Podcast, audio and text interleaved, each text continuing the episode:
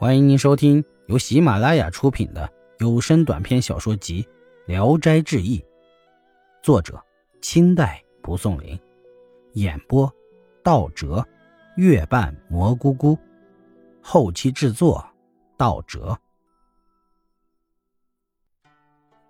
同一天，孙林在京城中正躺在床上休息，吴病悄无声息的走了进来。孙林吃惊的起身说。我刚睡下就开始做梦了吗？吴斌抓住他的手，只是跺脚，哽咽的说不出话来。过了好久好久，才失声说道：“受尽了千辛万苦，孩子逃到阳。”话没说完，放声大哭，一下子倒在地下不见了。孙林吓呆了，还怀疑是在梦中。忙叫仆人一块来看，见吴病的衣服鞋子还仍然在地上，众人大惑不解。孙林急忙整治行装，星夜往家赶来。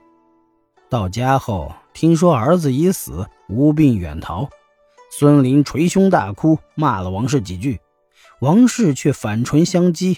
孙林怒发冲冠，顺手摸起把刀子，丫鬟婆子们急忙阻拦他。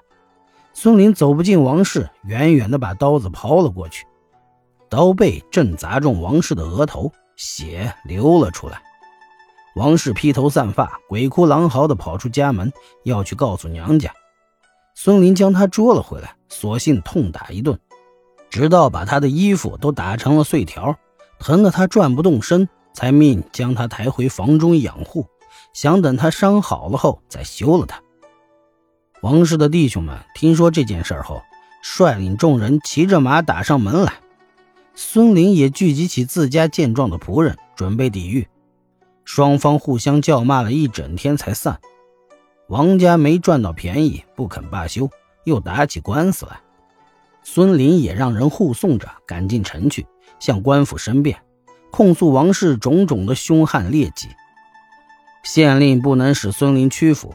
便把他送到了专管风俗教化的学官那里惩戒，以此来讨好王家。学官朱先生是世家子弟，为人刚正不阿。探知实情后，愤怒地说：“哼，县令老爷以为我是天下最卑鄙的教官，专门勒索伤天害理的财物，给人舔屁股的无耻之徒吗？这种乞丐相，我做不来，竟不接受县令的命令。”让孙林堂而皇之的走了，王家无可奈何，便示意亲朋好友为他们两家调停，让孙林到王家谢罪。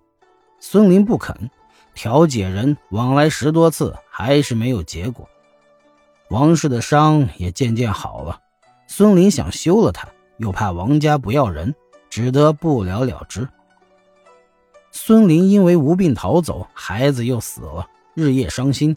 想找到乳妈问个实情，想起吴病曾经说过“逃在杨”的话。邻村有个杨家童，他怀疑他们逃到了那里，便去查问，结果没有一个知道的。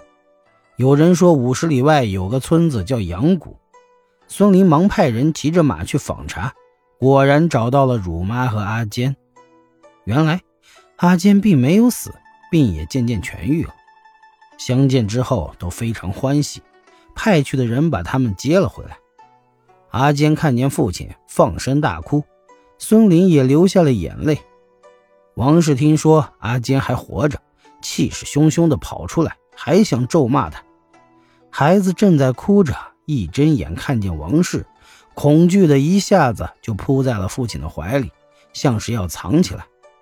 孙林忙抱起来一看，阿坚已经死过去了。